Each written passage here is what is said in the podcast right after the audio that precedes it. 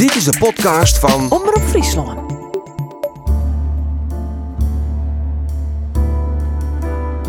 Smokkelband, de podcast.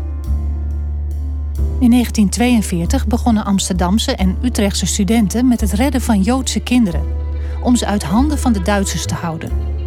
De kinderen werden naar pleeggezinnen op het platteland gesmokkeld. Mijn moeder kwam dus thuis en vroeg aan mijn vader. Ik ben teruggekomen met twee jongens van ongeveer 14, 15. Zullen we ze allebei houden? Nou, en dat is gebeurd. Honderden kinderen overleefden zo in Friesland de oorlog. In de podcast Smokkelband hun verhalen. Hoe hebben ze die tijd beleefd dat ze ondergedoken zaten bij een Friese familie? En hoe ging het later met ze?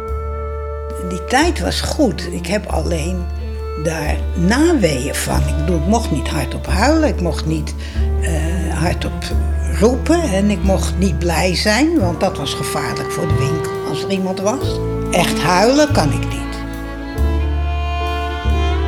Aflevering 8. Ik heb hem in zijn donkerste uren meegemaakt. Hoe Ilan Boot jarenlang van dichtbij de worsteling van zijn vader Its beleefde. Een Joods onderduikkind die in de oorlog in Sneek terechtkwam.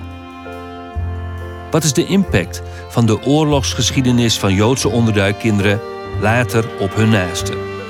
De maanden april en mei waren thuis gewoon uh, altijd heftig. De sfeer was altijd beladen rond, rond april, mei. Dus ik heb daar, daar, uh, ja, ik heb daar wel last van gehad. Ik ben Gerard van der Veer en samen met mijn collega Karen Bies maak ik de podcast Smokkelband. Wat ik verneem, Karen, is dat uh, het verhaal net ophoudt bij de Joodse onderzoekband zelf. Maar dat het, die oorlogsgeschiedenis die zij mij maken, dat die heel betrokken werkt. Ik ja. in Harnbaan. Ja. En soms ook wel weer in de Paak- en Beppensezes. Dat gaat generaties terug. En vernuivert hij dat of, uh, of net? Ik hier er nooit zo bij stilstaan eigenlijk. Uh, maar het, het, het, het is echt een verhaal wat heel bot wel bij de tweede generatie speelt. En soms wel bij de derde generatie. Ik weet helemaal net hoe vier, hoeveel generaties dat dat teruggeeft. Maar in alle gevallen, het houdt net op bij de, de meesten niet hetzelfde mij maken nee. de onderzoek ben. Dus ik vind het wel interessant en ook relevant om, uh, nou, ik, te Jan om, die tweede generatie. En ik heb van een afspraak met Ilan Boot. En hij is? Hij is de zoon van ja. It's Boot. En It's Boot, hij is hier David Visjager. Maar uh, It's Boot uh, is nee, uh, snitsmokkelen en had hij de oorlog oerlibben. En is daarna altijd die snitsbleur. En had Ilan het er ik moeilijk mee? Als zoon? Ik heb Ilan jeder kennenleerd. En als ik hem tref, dan gaat het altijd heel gauw oorzienheid. Dus het speelt bij hem. En hij is altijd met wandelen, ja. En dan zei er altijd van, nou ik er een streek onder zetten. En dan kom ik een wetje in. En dan begint het er weer over. Ja. ja.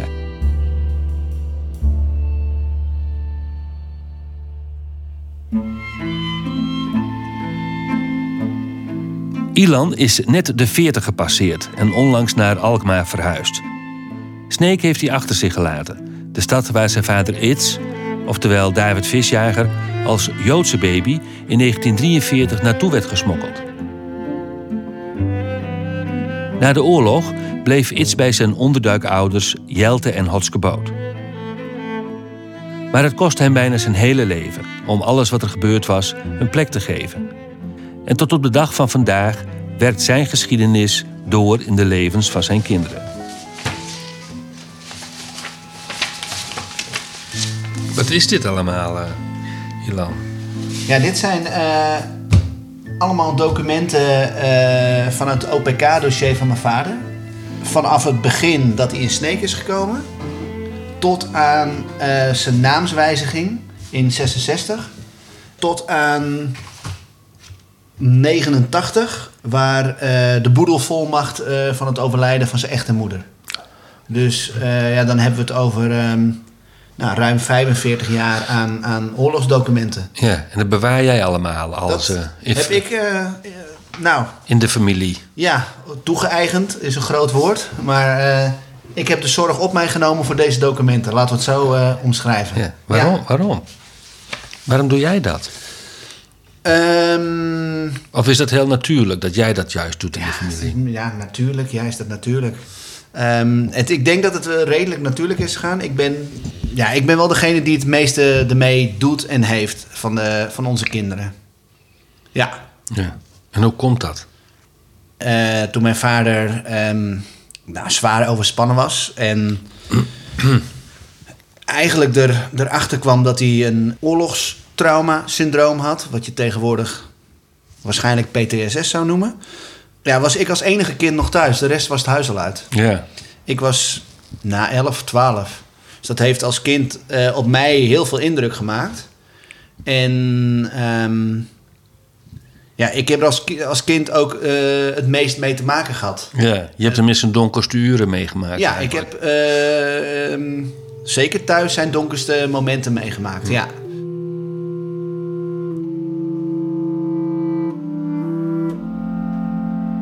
De donkere uren van Its voeren terug naar 1943. Als hij wordt geboren als David Visjager, jaagt de bezetter op de laatste Joden die er nog over zijn. De meeste zijn dan al omgebracht in de vernietigingskampen. Samen met zijn moeder, Marianne Visjager Scheffer, lijkt de kleine David een veilig onderkomen te hebben gevonden. Maar dan krijgt zijn leven een dramatische wending. En ze hebben in, eh, met zijn moeder in Nieuw-Vennep eh, ondergedoken gezeten. Maar hij huilde te veel. Toen is hij naar een oom gegaan. Jouw vader? Ja, naar oom Hartog. Hartog Scheffer. En die heeft hem waarschijnlijk voor geld eh, weer afgeleverd bij de Hollandse Schouwburg. Toen is hij eh, naar de overkant gegaan, naar de kindercrash. Waarom deed eh Hartog Scheffer dat? Ja, waarom doe je zoiets? Ja, want hij was ook Joods, denk ik, Ja. of niet? Ja, En hij leefde hem eigenlijk, jouw vader, uit aan, aan de Duitsers. Want Ja. vanaf de eh, Hollandse Schouwburg en de Crash werden Ja. de Joden gedeporteerd Ja. naar Westerbork. Ja, nou ja, dat is, ehm, of dat echt, echt zo gegaan is, is niet 100% zeker. Nee. Maar dat zijn wel de tekenen die, die nou ja, daar, daar lijkt het wel erg op. Ehm, ja, waarom doe je zoiets?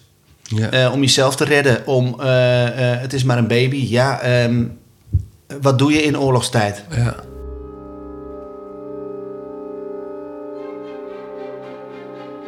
Het lijkt in de crash nog een kwestie van tijd voordat ook de kleine David zal worden afgevoerd. Maar de actie van oom Hartog is een geluk bij een ongeluk. Eenmaal in de crash springt de kleine jongen al snel in het oog van de Amsterdamse studentengroep. Een verzetsbeweging die dan al honderden Joodse kinderen uit de crash heeft gesmokkeld voor de onderduik. Voor kleine baby's is het makkelijk een onderduikadres te vinden. En zo komt David in Sneek terecht. En toen is hij naar ehm, eh, de huisarts gebracht. In Sneek. Ja, eh, dokter Gerritsma en zijn vrouw. En die hebben hem bij Its Hospice gebracht. En Its heeft hem bij zijn zus gebracht. En het was Otske. Ja, Ja, boot. ja. En die was getrouwd eh, met Jelta. Ja. En eh, een dag later kwam ehm Its Hospice weer eh, langs. Met een wiegje en kinderkleding. En alles leuk en aardig, maar het jonkje heet Its. En hierheen kinderwagen, niet meer over praten. Dat, en eh, sindsdien heet hij Its. En hoe oud was hij toen? Een paar maanden. Oké. Ja. Ja, Ik denk dat hij in het najaar 43 al in Sneek was. Dus ja, hij was een paar maanden oud. Ja, en het, en het contact met zijn familie was natuurlijk compleet verbroken. Ja. Met zijn moeder. Zijn Ja, want moeder. die zat ondergedoken. Die bleef ondergedoken zitten. Ja, Ja. ja.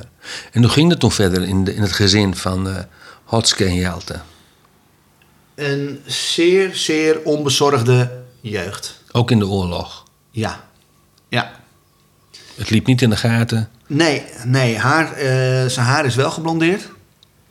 Maar ehm, nee, als er. ehm, want moeder was al op leeftijd. Hè? Hotske was al niet meer de jongste. En zeker niet meer in staat om een eigen kind te baren. Dus als er vragen zouden komen. zou het een eh, buitenechtelijk kind zijn van de jongste zus van Betty. Dat was de afspraak. Oké, dat was het verhaal. Dat was het verhaal. Het hele gezin zat tot, eh, tot over zijn oren in het verzet. Vader eh, bood met de oudste zoon met Cor. Trienke zat ook, de middelste zus zat ook in het verzet. Eh, is daar niet goed uitgekomen uit die oorlog. Is naar Australië gegaan. Is, nou, dat is niet. En eh, Betty, de jongste, eh, die bracht blaadjes rond. Die was koerierster. Eh, dat was zijn steun en toeverlaat later ook. Die heeft hem in alles gesteund, ook na, met, met zijn zoektocht. Met, nou ja, dat, dat was zijn, dat was zijn zus. Ja, waren soulmates Ja, eigenlijk. ja, ja. zonder dat ze ehm, bloedverwanten waren, was dat nou extreem hecht. En dat is ook altijd zo gebleven, Ja. tot, tot nou ja, zij overleed. Ja. Dus Betty vond het ook helemaal goed, dat verhaal. Dat zij een buitenechtelijk kind had gebaard. Ja, dat deed je. Dat deed je gewoon in de oorlog. Dat was gewoon, eh, nee, wij vangen dit kind op. En als er vragen over zijn, is het jouw kind. Ja. Je vertelde dus van, eh, jouw vader, zijn haar werd geblondeerd. Want Ja. ik heb natuurlijk foto's van hem gezien. Heb je die hier ook? Van dat, als, dat, ja, dat, is, dat is toch een fantastische foto, deze Ja. hé. Maar goed, ehm, Zo, zo'n innemend, zo'n lief gezichtje Ja. eigenlijk, hè? en dit is... Ik denk dat iedereen eh, in die tijd ook als een blok voor jouw vader viel. Dat denk ik wel. Dit is ehm, 27 maart 44. Foto in de oorlog. Met, zijn, Oh, ja. met moeder, met pleegmoeder. Ja. Hier heeft hij wat donkerder haar, zie Ja. ik. Ja, hij was eigenlijk iets te donker om theesurrogaat te zijn. Maar dat... ehm, ja, nee, ja, het is een schitterende foto. Ja. Ja. Hij is heel liefdevol door de familie Boot opgevoed. Dat waren ook echt zijn... ehm, hij noemde zijn ouders Hoyt en Moeke. Eh, ook al wel weer bijzonder natuurlijk. En zij zagen hem echt als kind. Niet als pleegkind, maar een echte zoon. Ehm, zijn pleegbroers eh, zagen hem als broertje. Niet als pleegbroer, maar het was hun broertje. Na de oorlog vinden David, oftewel Itz, zoals hij al een paar jaar door het leven gaat, en zijn echte moeder elkaar terug. Zijn vader is in de oorlog om het leven gekomen. Er wordt geprobeerd moeder en zoon te herenigen, maar Itz kan zich niet meer hechten. Er vindt nog een jarenlange strijd plaats om de voogdij, maar uiteindelijk wordt hij in 1952 toegewezen aan Hotske en Jelte Boot. Itz kampt in zijn jonge jaren regelmatig met zijn gezondheid en heeft moeite met zijn spraak. Op de middelbare school komt voor het eerst zijn verleden terug. Ik denk dat hij eh, op de middelbare school, op de MULO, daar, het, daar voor het eerst echt last van kreeg. En hoe uitte zich dat dan? Ja, dat uitte zich tijdens een ehm, eh, mondeling examen. En dat hij eh, werd opgeroepen als David Willem Visjager. Maar ja, ik heet It's Boot. En zo nerveus natuurlijk voor, voor een examen. eh, dat er geen touw meer aan vast te knopen viel in dat examen. Stotteren en... dus dat, dat later is dat wel goed gekomen. Ook dat examen is goed gekomen. Ja. En uiteindelijk heeft zich dat opgebouwd en ontwikkeld tot, Ja. tot wat er, eh, nou ja, eind jaren 80, eh, begin jaren 90 tot eh, ontploffing is gekomen, zeg maar. Ik kan hier wel even liggen. In de jaren 60 besluit hij definitief zijn officiële naam David Visjager te veranderen. Zijn onderduiknaam Itz Boot wordt zijn echte. Koningin Juliana bevestigt dat per brief. Eh, wij, Juliana, bij de gratie gods, koningin der Nederlanden, hebben goed gevonden en verstaan toe te stemmen gelijk wij toestemmen bij deze dat visjager David Willem en zijn mindere kinderen geslachtsnaam veranderen in, de, in die van Boot. Oftewel, eh, niet alleen hij, maar ook zijn toen nog niet geboren kinderen gaan Boot heten. Want later heeft hij absoluut aangegeven aan ons, ook aan, eh, dat hij het liefst visjager was blijven heten. Maar dit is dat loyaliteits. eh, dit is die loyaliteitskwestie geweest. En zo hoopte Itz definitief af te rekenen met zijn worsteling over zijn identiteit. Wie ben ik? Waar hoor ik eigenlijk bij? Maar de ontwrichtende werking van de oorlog ging veel dieper. Mijn vader stond altijd voor iedereen klaar. Voor alle kinderen, voor eh, de aanhang, eh, familie. Maar mijn vader was met name in Sneek heel erg bekend eh, in het voetballeven. Een bekend masseur. Ehm, er was geen avond dat er niet iemand met ons mee had, want die moest daarna bij mijn vader gemasseerd worden. Avond na avond. En het maakt niet uit of het voetballen was, hij zat in de voetballerij, maar hij deed ook volleyballers. Het maakte allemaal niet uit. En eh, dat altijd voor iedereen klaarstaan en dat altijd voor iedereen eh, het goed willen doen, komt echt wel weer voort uit zijn, uit zijn eh, eh, ik moet iets terug doen. Ik moet iets Voor wie? Ehm, Waarvoor? voor de dankbaarheid, voor, voor dat, dat hij nog leeft. Waarom, waarom ik nog, hè? Dat, dat, nou ja, dat, dat ehm, hebben we natuurlijk heel veel gezien bij al die Joodse mensen. Van waarom ik wel? En hij heeft dat wel omgedraaid van, nou, ik ben er nog, maar ik moet wel wat terug doen. Eh, voor de samenleving, voor mensen om me heen. En En voor mijn familie die om het leven is gekomen. Ja, En voor de, voor de families die mij hebben opgevangen en hebben gered. Ja. Ja. En daar. Verlovingsfoto volgens mij van mijn vader en mijn moeder. Prachtig. Hier ziet, hij echt, eh, hier ziet je vader heel Joods uit, vind ik. Ja, Op deze foto. ja. Ja, ik vind hem hier ook. ehm, Hier ook trouwens. ja, ik vind hem hier ook op Salom Muller lijken. Ja, is geen familie van Is elkaar. wel familie. Oh ja? Ja. Ja, is volgens mij achterneven. Dat weet ik niet. eh neef of achterneven. Het is familie. Oké. Ja. Nou ja, Salem Muller is eh, de fysiotherapeut geweest van Johan Cruijff bij Ajax. Ja. En je vader was dus eh Ja, mijn masseur vader werd, in, mijn de vader werd ook in Sneek altijd Salo genoemd. Oh ja? Ja, ja, ja. Het is grappig. Ik, eh, Ik zeg maar vernoemd naar Salem Muller omdat hij bij Ajax ja, zat. Ja, omdat, en Joods, hè, dus makkelijk Salo. Hij werd ook Salo genoemd. En ik, werd, ik word wel eens door oude, oude vrienden van mijn vader... werd ik wel eens Kleine Salo genoemd. Dus dat is wel grappig. Dat is wel een grappige anekdote. Ja.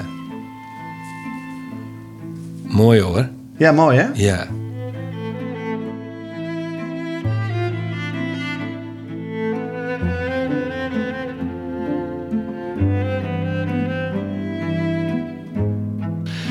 En ehm, wanneer gaat het eigenlijk helemaal mis in de Ja, tijd? volgens mij gaat het de eerste keer mis eh, in, in eind jaren zeventig. Eh, dan is zijn moeder al overleden, zijn, zijn pleegmoeder.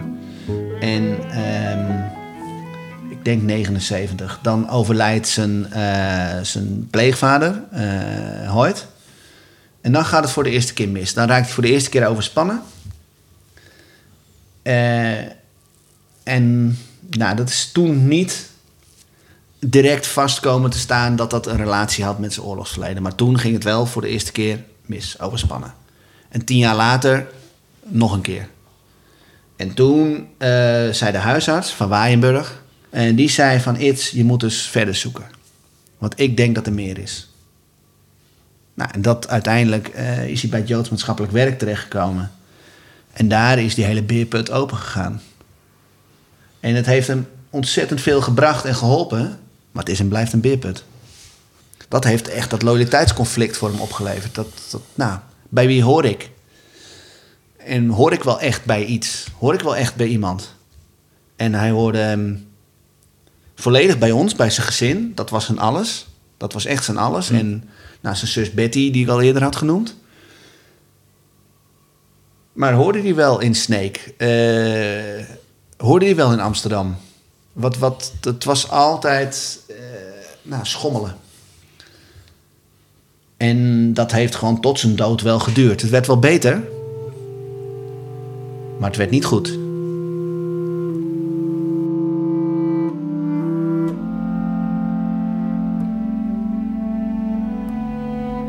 Telkens keren nachtmerries terug waarin Its weerloos moet toezien dat zijn eigen vrouw en kinderen worden gedeporteerd. Tien jaar lang volgt hij therapie bij het Joods maatschappelijk werk. In de eerste jaren houdt hij een dagboekje bij van zijn diepste zielenroerselen. Het is vandaag 2 januari 1994. Meestal moet je niet te vaak achterom kijken en het verleden in het verleden laten. Degene die dit kan, benijd ik. Ik heb een verleden en niet zo'n kleintje ook. Hetgeen ik tot nu toe beschreven heb, viel me niet altijd mee. Veel dingen die nieuw voor me waren, verbaasden me. Op een manier die eigenlijk niet goed valt te omschrijven. Maar ook de dingen die mij verteld zijn door mijn pleegfamilie waren ook soms niet te benijden, daar het toch een enorme indruk op mij maakt. Het afgelopen jaar is een slecht jaar voor me geweest. Vooral de periode 9-6-93 tot en met medio september. Er is een geweldige tweestrijd in me gaande geweest.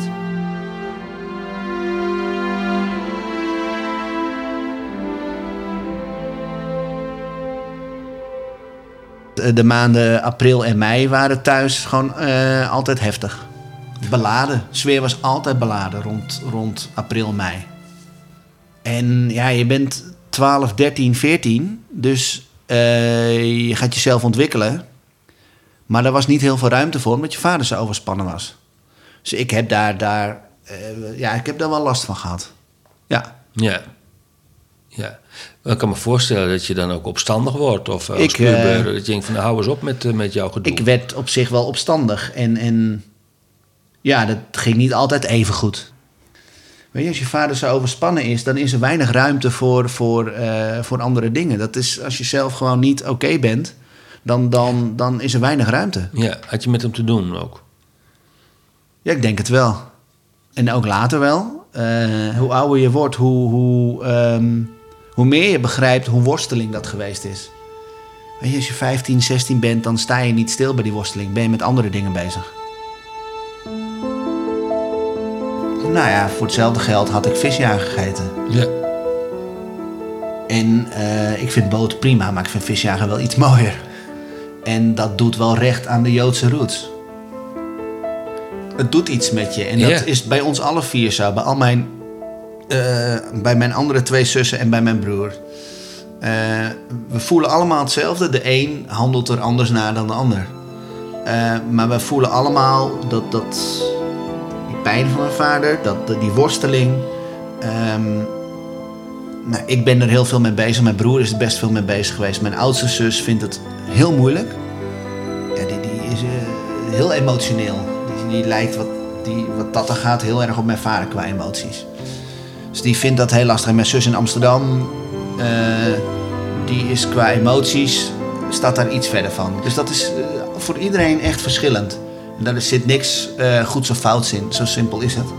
Maar voor iedereen is dat heel erg verschillend. ehm, maar we voelen het wel allemaal.